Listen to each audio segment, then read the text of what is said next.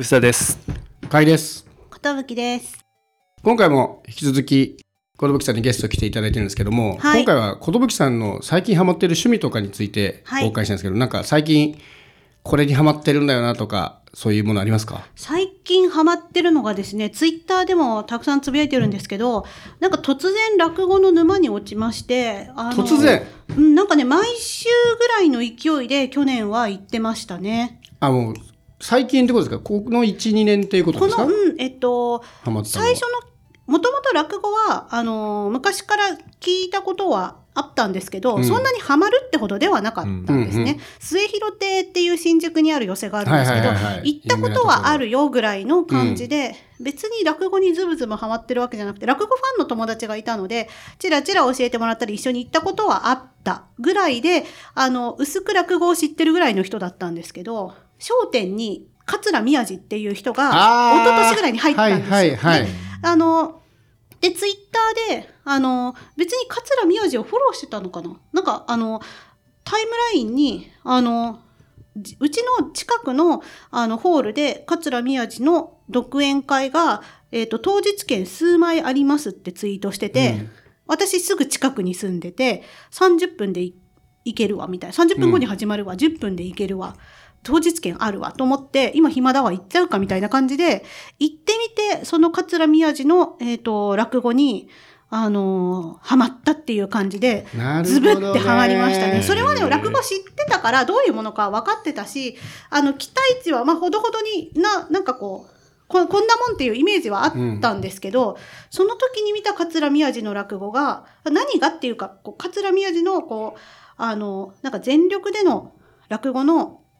彼の面白さにハマって、あと、あの、ご近所でやってる。うんで、うんふらっと行ける。そしてものすごく距離感が近い。っていうところにハマって、あの、それをきっかけに、え、ここでやってるってことは、あ、来週もあるじゃん、再来週もあるじゃん、みたいな感じで、行くようになったのがきっかけで、そこからなんかズブズブハマって、ほぼ毎週とは言わんけど、月3ぐらいは行ってるぐらいの、。すごい、ほぼ毎週ですすね。すうん。あそう去年の演芸は落語寄せ落語会34件行ってて配信で聞いたのも含めると、まあ、週1以上は聞いてて多分家の次に長くいた場所私末広亭だったと思います 去年。オフィスより行ってるってオ。フィスより行ってる。オフィスより末広末広亭いるとねあの34時間ずっといるので、うん、だからそうハマってたかなっていうのが、それが去年で、で、あの、そう、桂宮治さんがきっかけだったんだけど、桂宮治のいいところは、あの、彼もともと演劇やってた人で、うん。かつ、あの、セールスマンとして、化粧品のセールスマンとして、うんうんうん。あの、年収そこそこ稼ぐぐらいの結構やり手のセールスマンなんで、口八丁手八丁がうまい。かつ、パントマイムとか演劇ができる人であるっていう感じで、一人芸にものすごく向いてるバックグラウンドがある人が入ってきて、で、なんかこう、落語ってこう、おじいちゃんが座布団に座って、なんかこう、ずっと喋ってるみたいな、そういうイメージだったのを、ちょっと一回こう、もともとそそれだけのイメージでは私はなかったんだけど、さらにそれをもっとぶち壊してくれたっていうか、もっとこう、激しい、こう、エンターテインメントとしての落語を、桂宮治さんが見せてくれて、それをきっかけに、で、落語って一人の独演会だけじゃなくて、寄席では何人も出てくるし、うんうんうん二人会、三人会みたいな感じで、その人を追いかけてるだけでいろんな人を見ることになって、追いかけ続けていくうちに、あ、この人も好き、この人も好き、この人も好きっていうふうに好きな人が増えてって、典型的な推し活の沼のハマり方ですね、これね。だって感じ。うん、なんか、うん毎週どこかに行ってたみたいな。足を運んだだけで34件、ライブで聞いた芸人128人。ちゃんと記録してあるんだ。記録しすごいてる。えっ、と、途中から記録し始めて、あの、 Notion に落語記録がこう、それ何をやるんですか？その、面白かったとかもつけるんですか？それでも単純に言った言ってない名前ぐらい？いや、えっ、と、面白かったっていうのがあちゃんと評価もするんですねえっ、と、これが私の落語ポーチがありまして。落語ポーチがあるの？それは落語のワークスペースってことですね、もう。落語のワークスペース、なるほど私はこのポーチがあれば落語いつでも見に行けるってやつで、サイン帳でしょ？あと、えっと、落語の瓦版。東京瓦版っていう冊子が毎月出てるんですね。へハンディサイズの。はいはいで、これに、あの、2月1日にやってる落語会、2月2日にやってる落語会っていう東京でやってる落語会の情報が全部載ってるんですよ。だから、今日、明日、今日暇だな、明日暇だなって思った時にこれをめくると、行ける落語が必ず1個か2個かあるっていう。うんで、落語会、ここに書いてなくても、寄せっていう上野と浅草と、あと新宿と池袋にそれぞれ寄せがあって、そこでは必ず毎日365日落語がやってるので、落語を今日今すぐ聞きたいと思ったら100%今日聞けるっていう、最高のエンターテインメントなんですよ。もうマジでみんな。なんで落語にハマってないんだろう、不思議。結構いろんなところで見ますもんね。落語寄せってそのちょっとした居酒屋とみたいなところで場所変えてやってたりとか。そうなんですよ。見る機会が多いから確かに僕実は子供の頃結構落語が好きで。あ、そうなんですか。本として読むのが好きだったんですはいだから図書館で落語全集みたいなのはほぼ全部読破したぐらいの感じ、はい素晴らしい。で落語は大体ネタは知ってるんだけど、見に行ったことはなくて。あ、そうなんですか？なんですけど一回ねそうこれも多分コロナ禍入ったぐらいの頃だった気がするんですけど、はい。たまたま落語好きな知人がどうしても行けなくなっちゃって誰かにチケットあ、の受け取ってくれますがただでもいいからみたいなこと言ってて、で久々に会うきっかけにもなるからあじゃあ僕落語子供の頃から好きだったから、なんか行ってみますっていうので、もらって行ってきて、でそれは何人か一緒にまとめてやるタイプのはい落語だったんですけど、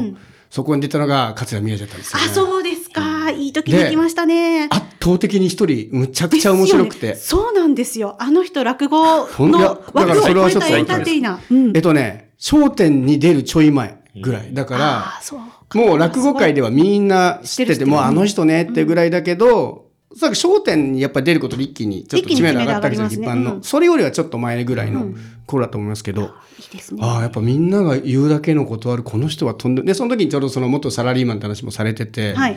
はい。わかりますよね。やっぱサラリーマンで営業力強くてね、口が達者な人は、それは確かにね、喋りの芸には向いてるよなとは。そうなんですけどね。客いじりもとってもうまいし、あとはその落語の所作とかもね、やっぱパントマイムとか演劇をやってた人だから、すごいリアリティがあったり、あと同世代っていうのがいいんですよね。うんうん。あの人今40代ぐらいですか？40中盤ぐらいですもんね。うんです。うん。そう、なんかこう、落語って、おじいさんがやってる芸で、おじいさんが見てるものっていう風なイメージ。あの、ちょっと前の商店とかおじいさんばっか並んでたし、うんそういうイメージなのはすごく意味はわかるし、そうだと、そうだったと思うんですけど、でも落語って、あの、20代の人もいっぱい入ってきてるし、おう30代の落語家も40代の落語家もいて、なのでおじいちゃん聞かなくてもいいです。自分と同世代の落語家を聞くのがおすすめ。なるほど。で私の世代だと、多分、甲斐さんも同じぐらいの世代だと思うんですけど、今、桂宮治もそうですし、春風亭一之輔とか、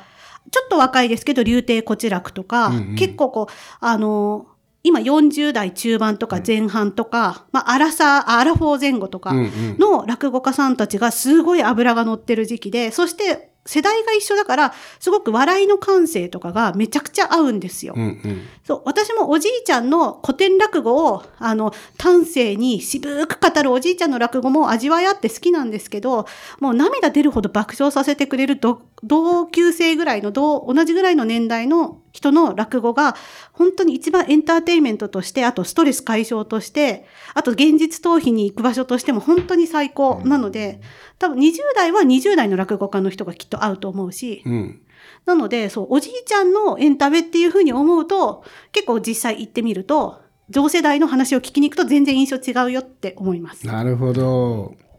とはいえ、やっぱりおっしゃってたように、ちょっとお年寄りイメージ、まだまだ強いじゃないですか、行ったことないありま。ですよね。で、まだその寿さんは、その知っていたし、はいその行ったこともあったし、ですねだから、こう、フラッと行くっていうのはしやすかったと思うんですけど、はい。そうじゃない人が、うん。なんかちょっと興味あるんだけど、でもいきなりこう寄せに行くのってやっぱりちょっとハードル高いじゃないですか。そうそうだと思います。どっから始めたらいいんですかね？それは、それってどこの沼もそうだと思うんですけど、うんね沼に、あの、ズブズブハマっている近くの人に、あの、手を引いてもらうのが一番いいと思うので、ねあの、落語興味あるっていう方は、あの、寿まで、えーでもご連絡ください。あなたに合った落語家を一緒に探しましょう。なるほど。はい。なので、うんそうですね。いきなり寄せに行くっていうのは、うん。あまりいい手ではないかなと思ってます。そうなんですそねの寄せにどういう人たちが顔付けされてるかによって、あの、まさにこう、おじいちゃんばっかり並んでる渋好みな、あの、ラインナップの時もあるし、あの、若手中心の、結構や、や、なんていうのかな、あの、アグレッシブな落語ばっかりやるような回の時もあるし、その人の好みとか趣味によって違う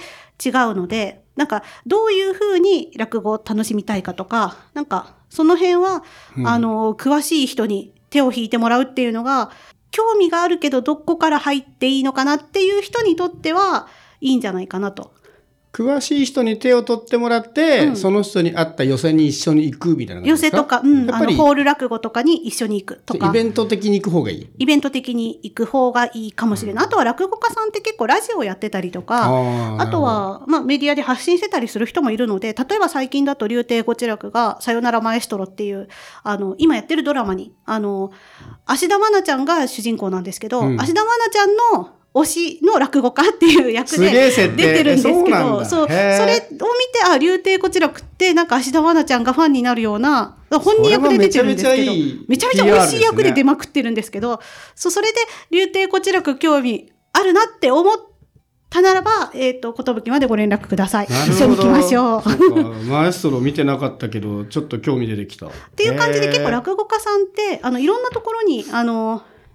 えっ、と、演劇とか、舞台とか、ドラマとか、うん。ラジオとか、そういうところにちょいちょい出てたりするので、そこで知った人を見に行きたいっていう感じで言ったら、竜亭こち楽とかだったら、全然いつでも寄せで見れるので、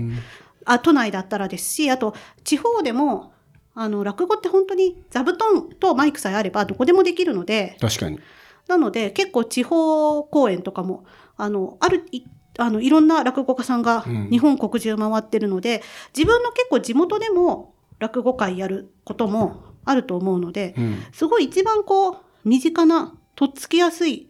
あの、とっても庶民的なエンタメだと思うんですよね。うん。うん。それで言うと僕はさっきもちょっと言ったんですけど、たまに居酒屋でやってる落語会とかがあっあーはいはいはいはい。て、たまに。ああいうのだと、うん。こうお酒飲みに行くついででちょっといいよな、みたいなところがあって、ね。タイミングがね、合わなくて、まだそれは参加したことないんですけど、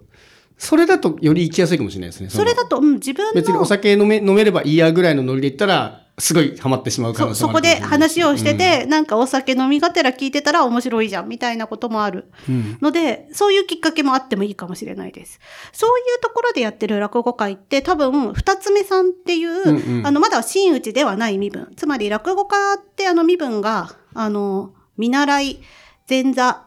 二つ目、真打ちって四つ身分があるんですけど、と最初、えっ、と、入って見習いのうちはまだ寄せとかに出ない。あの、ただ単に師匠のお手伝いしてて、で、あの、次の前座っていう身分になると寄せの下働きをする。っていうのが大体4年ぐらいうん。あって、で、えっと、4年目に2つ目っていうところに昇進すると、そこから、あの、自分の落語の、落語家として、まあ、独り立ちみたいな感じうんうで活動していけるんですけど、そういう2つ目さんぐらいの落語家さんが、結構あちこち、あの、小さい居酒屋とか、お蕎麦屋さんとか、そういう小さい箱でやってたりするので、そういうところを見つけていくといいと思うんですが、それらの、に行くのの難点は、どこでやってるかわからわない。からない。さっき言った真打ちの師匠とか、あと二つ目でも人気者の師匠だと、この、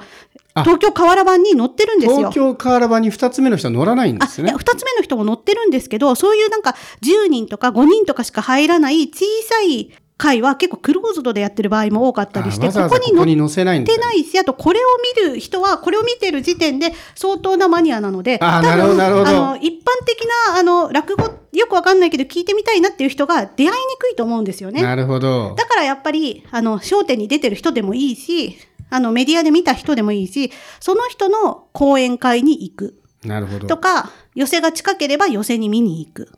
うん。とか、そう、ホール落語見に行く、寄せに見に行くっていう、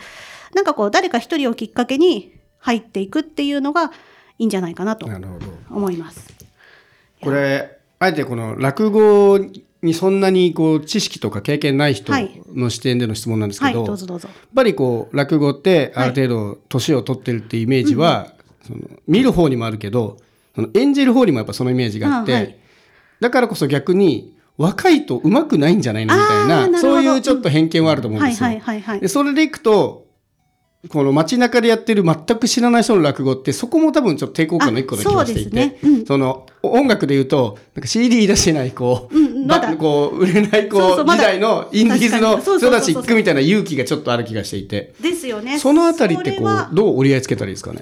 そうですね。確かに、その、あの、まだ拙さ、うん。これから育っていくみたいなところを、だからあの師匠の弟子だ、で、まだ今何年目だから、あの、これぐらいだけど、この人きっと将来化けるぞ、みたいなところまで楽しめるのは、多分沼にズブズブハマってからだと思うんですよ。だからやっぱり、うん。あのー本当にまだ、あのー落語、ちょっと聞いてみようかなと思ったのであれば、メジャーな人とか、さっきメディアで見た人を見に行くっていうのがおすすめで、かつ、落語のいいところは一生押せるとこなんですよ。なるほど。それは何かっていうと、さっき言った、あの、大体20代とかぐらいで落語家さん、落語家に師匠のところに入門して、修行を経て、えっと、4、5年経つと二つ目になって、まあ独り立ちっていう感じでやってて、真打ちになるともうプロとしてうん。ガンガン活動できるっていう、そのプロセスの中で、結構なんか落語家さんって、おじい、あの、若い時からずっとおじいちゃんになっても一生できる仕事なんですね。なるほど、確かに。結構、まあ、落語家で廃業する人もちらほらもちろんいはしますけれども、あの、本人が元気であれば、ずっとその人の落語を見続けられる。今30代の流亭こちらくを、私は40代の50代の60代の流亭こちらくを見続けられる。こんな幸せなことはないっていうふうに思ってて。なるほどね。で、あの、お笑い芸人だと、結構こう、ある程度売れないと消えていったりとか、そうですね。ちょっと廃業する方多いですよね。ハウスとかで見られるのかもしれないけど、ちょっとお笑い芸人界は詳しくないんですが。お笑いはね、やっぱりある程度いかないとうん、やめるか、構成作家になりますね。あそそうですよね、そっち側になっちゃうとかで表舞台で見られないし、あとなんかこうおじいちゃんならではの円熟した芸みたいなのってあのもう本当に一握りの人しかその域にはいけない感じがするんですけど、落語家さんってなんかこう面々とこう受け継がれてきた仕事があったり寄せがあったり場所があるからなんかちゃんとみんな食べれてるみたいであのある一定以上の落語家さんは多分このまま一生落語をやると思うんですね。うん。桂宮治も、なんかこう自分が一生できる仕事を見つけたっていうふうに落語家になって、あの、言っていたのを聞いて、あ、じゃあ私一生押せるわと思って、同じ世代だから、私が50代になったら桂宮治も50代になるし、60代になるしっていう、うんうん彼らが円熟していくのをずっと同じ目線で見られると。なるほど。だから自分から見て、年上の世代とチューニングが合わなくっても、チューニングが合う世代とをずっと見ていられるっていうのは、すごい、なんか落語のいいとこだなと思います。いや今の聞いてて思ったんですけど僕はお笑いは結構好きなので,、はいでねお笑い芸人のライブとかはちょいちょい行くぐらいには好きなんですけど、はい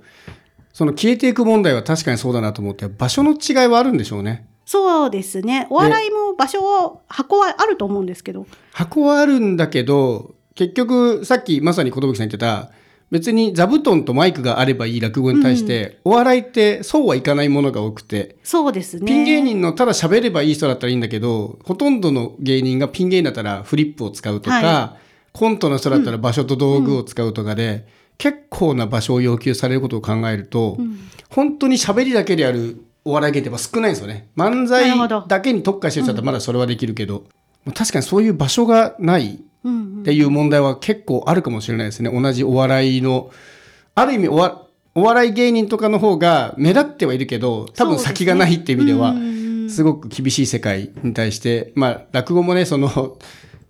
努力してる時期最初のね4年間とかすごい大変ではあるけど、まあその分ねちゃんと努力して続けたら活動できる場所があるしそういうお店とかを使ってね自分で演じる場所を作っていけるというのは確かに面白い。同じこう笑いある程度その笑いを意識した、ね芸として結構違うところだなと思いましたね。そうです面ね。うん。なので、そういう意味でも、こう、ずっとこう、応援し続けられるっていうのと、あと、落語家さんの数もいっぱいいるので、あの、推しが何人かいれば、今日、誰かを見に行けるんですよね。これいいキーワードですね。なんかすごいいいフレーズな気がする。こうなんですよ。こう、そう、例えば今日暇だから誰見に行けるかな、みたいな。例えば今日だと、えっ、と、20日だから、えっ、と、2月20日だと、みたいな感じでこれを見て、あ、笑福亭左近がやってるなとか、柳家三座がやってるなと。あ、春風亭一之輔もチケットないだろうなとか、これを見ながらニヤニヤするだけで最高に楽しいです。すごいですよね。これだけこうデジタルネイティブな PR 活動やっている寿さんが今紙の瓦版を握りしめて楽しんでいるという このギャップそうですねね。あの、デジタルでも見れるんですけど、やっぱりこうあ、紙をあるんだやっぱりデジタルも一応あるんですけど、でも紙の方に情まあ報が集約されねてるので。パーッと見てこの日どっか行きたいっていうのはやっぱウェブで検索ちょっと面倒ですねそうなんですよね。あの、ツイッターの、あの、リストに落語家さんを何十人も登録して、そこをチェックしてると、私の推しの落語家さんが今何やってるとかっていうのは全部書かれてるので、それ見て、あの、行きたい落語をチェックしたりもしてるんですけど、今日今やってる落語でどこって言ったら、瓦版を見るって感じですね。そう、あと、デジタルの話をすると、私も、あの、臼田さんも甲斐さんもそうだと思うんですけど、みんなこうずっとオンラインじゃないですか。うん落語界の寄せの中だけ私オフラインなんですよ。うんうんうんで、あのースマホの電源切って、で、脳内も、あのー彼らが語る落語の世界に、落語って本当プリミティブな芸能で、自分が入り込んでいくんですね。落語家さんが語るストーリーに。うんで、あのー集中して彼らが、あの、語る男女の恋愛模様だったりとか、あの、親子のあ情愛の話とか、あの、もっとこう、シュールな、あの、上司と部下の掛け合いみたいな面白話とか、そういうのを自分の頭の中で想像して、現実逃避というか、その世界に入り込むん芸能なので、なんか強制オフラインの場所に、私の中では唯一なってる感じですね。なんか、それ以外の全てがオンラインすぎるので。確かにそうですね。ん。ね映画とかで全部こう強制的にインターネットを遮断するのって結構いい切り替えですもんね。そうですね、だと思います。確かにそう、映画とかそう映像ももちろん見るし好きなんですけど、落語って自分の頭の中で想像するうんうんうん。芸能なので、うんなんかこう余白がすごく多いんですよね。小説と同じで。うんうんううんん。なので、その余白を自分の中でこう喋ってる人と、自分の頭の中の想像のチューニングがパキッとあって、かつこう爆笑させてもらったり、ほろりとさせてもらったりすると、本当にストレス解消になりまなす。最高です。吉田さんはどうですか？落語経験と落語の興味は？いや湧いてきましたこれがねいや 行ったことあります？でもね行ったことあの新宿のあれですよ三丁目の裏側のところですよね、あそこにチロッと行ったことありますね。そうですか。飲み会の前の時時間潰してきて行ってちょっとその時は全然ハマらなかったんで、うん。社会科見学的に行って、ふーんってすぐ出てきてやっぱりその、ね、面白い人目当てで行くかどうかで違うのかもしれないですね。だから。そこでみ、うん。悪悪い体験というか悪くはないんだけど、うん。なんか別に自分と関係ないかなって思ってた。そうですね。うんうんあと僕の学知識はほぼ漫画しかないので、うん。うんうん。この間、明るい話それじゃない。もうちょっと前のやつ。道楽息子ああ、昭和元禄落語真珠。あ、そうそう。そっちかそれ。それ落語漫画結構ありますからね。そうですよねありますね。結構ありますよねうんうん。最近はね、明るい話は、まさかのジャンプで人気連載に勝ち取ってますからね。ですよね。あかね話ね。もう最近終わったやつじゃなくて。楽しい。えーとね、まだ終わってないです、明るい話。あ、まだ。最近終わったのはね、同じやでも、あすみかけるっていうのがおりましたけど、はい、それはね、MMA の漫画だったので、また別なんですけど、なるほど。うん、昭和元禄は本当にこう、落語っぽい感じですもんね。そうで、あれはガッチーの落語の話で、タイガードラゴンと昭和元禄落語真珠が2010年代なのかな？もうちょっと前かな？あの、うん落語5年ブームを、あの、牽引したコンテンツの一つですよね。あ。そうなんですね。うん。両方とも見てはいたんですけど。うん、僕もタイガードラゴンはもう、どっちかというと、工藤感が好きなので見てるって方が強いですけど、大好きでしたけど。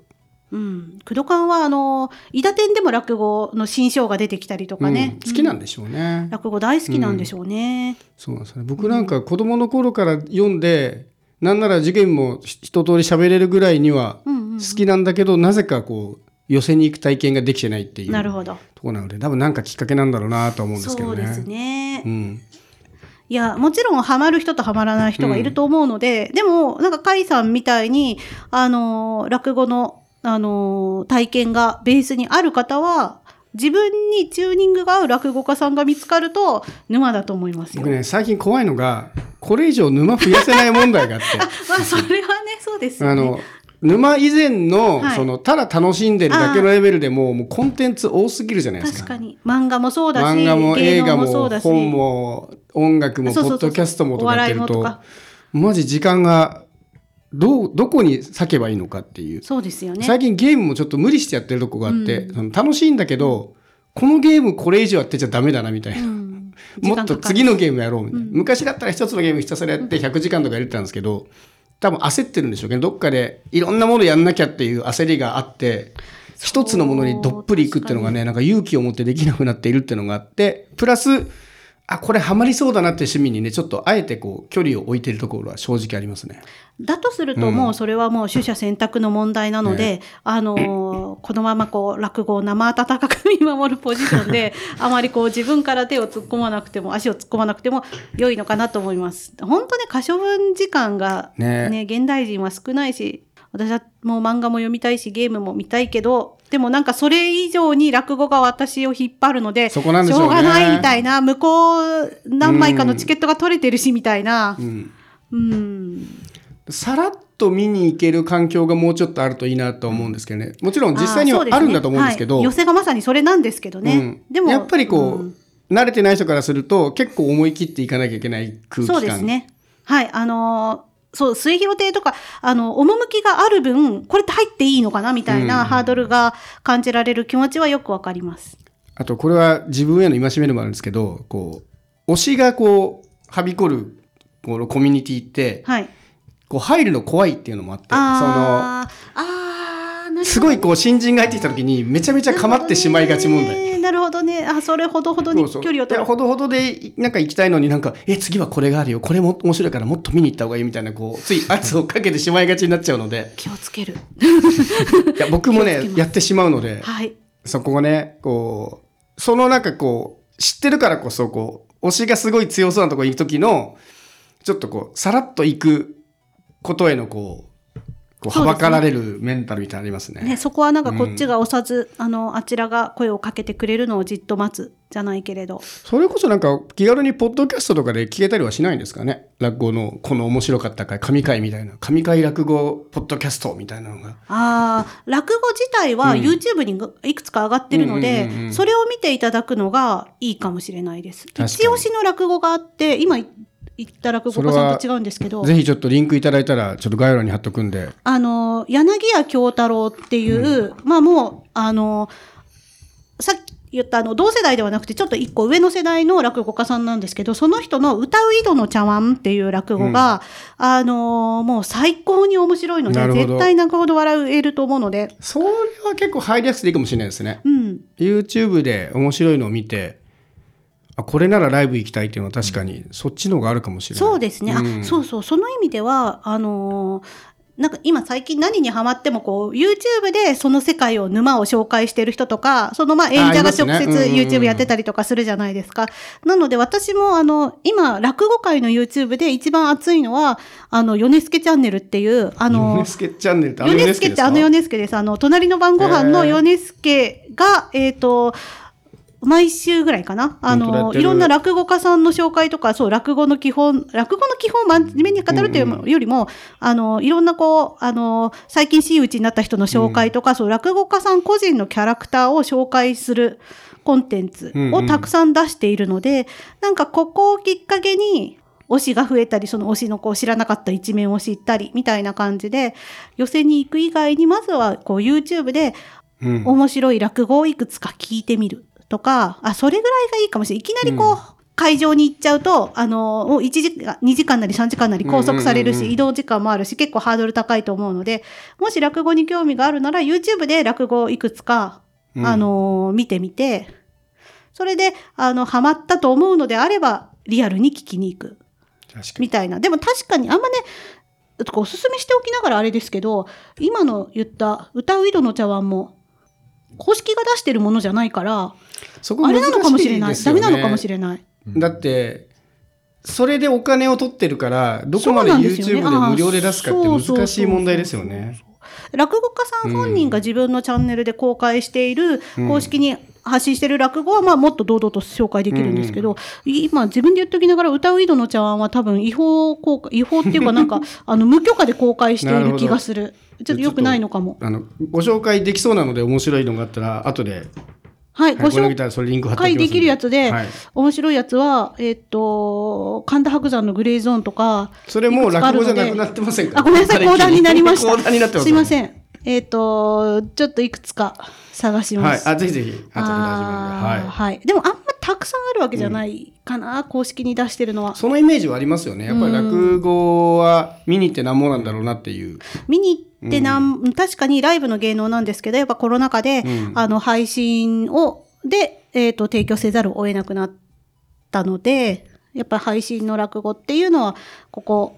こ数年で増えましたね。これまた逆に面白くてお笑い芸人ははい。今ガンガンライブ上げてるんですよネットに。ああ、そうですか。ライブの動画。そうそうそう。へえ。でそれでチャリンチャリン稼げるから。ああ、なるほどっていうね。のともうもはや YouTube がテレビ番組みたいになってきてるから、おそう笑い芸人にとっては、うん。YouTube でどんどん上げてって、はい名前売ってって、うん。でお笑い芸人の場合はどっちかというとお笑いだけで食っていくもあるけどその後 MC になるとかああ、そうですね。バラエティに進出っていうのもあるわけじゃないですか、その先がね。だからこう無料でもいいからバンバン見せるとこあるんでしょうけど、落語はねそれがもうコンテンツなわけじゃないですか。だからそれを全部上げちゃうのはやっぱりちょっと難しい気もしますよね。うん、芸を全部上げちゃうのは難しいかもしれないけど、例えば例えば立川志らくみたいに、あのテレビ番組のコメンテーターとしてポジションを作ったりとか春風亭昇太もお城好きの人とかエスパルスが好きな人とか、そういう自分の個人の趣味やキャラクターであの仕事の幅を増やしてる人もいてでそういうのを、あのー自分の YouTube チャンネルであのちょっとずつ配信している落語家さんもいっぱいいてでまだあのものすごく注目されてえこれから注目されていく人はもっと増えていったらいいなと私は思ってます。いっぱいあるっちゃあるんですけどね、落語そのものっていうよりもなんかこうその人のいろんな面を見せる落語。あ自分チャンネルでいろんなこう、コンテンツとかあの自分のいろんな側面を見せてるのが多いのかな。あと寄席の、あのー楽屋の様子とかねそういうのはもう見始めてると思う。これも完全それは沼用コンテンツですね完全にね。オフショットにはまりだしたらもう完全に沼ですね本当にね。うん。いやーそんな感じです。ツイッターのリストとあの YouTube の落語家さんチャンネルを見てたら時間がいくらあっても足りません、彼らのポッドキャストとかもそうだし。まあうんそうでしょうね。一人じゃないから余計にそうでしょうね。落語全体をしてると。そうなんですよね、そう、まあ、何何十人かぐらいだ十何十人かぐらいかな、なんですけどね見に来てる人は。でもまた増えてきますもんね、うん。そうやって見ていると。減らないどんです減らない、うん。全然。なるほど。はい。じゃあちょっとおすすめの落語いただいて僕もちょっと見ておきたいと思いますんで。はい。わかりました。探しておきます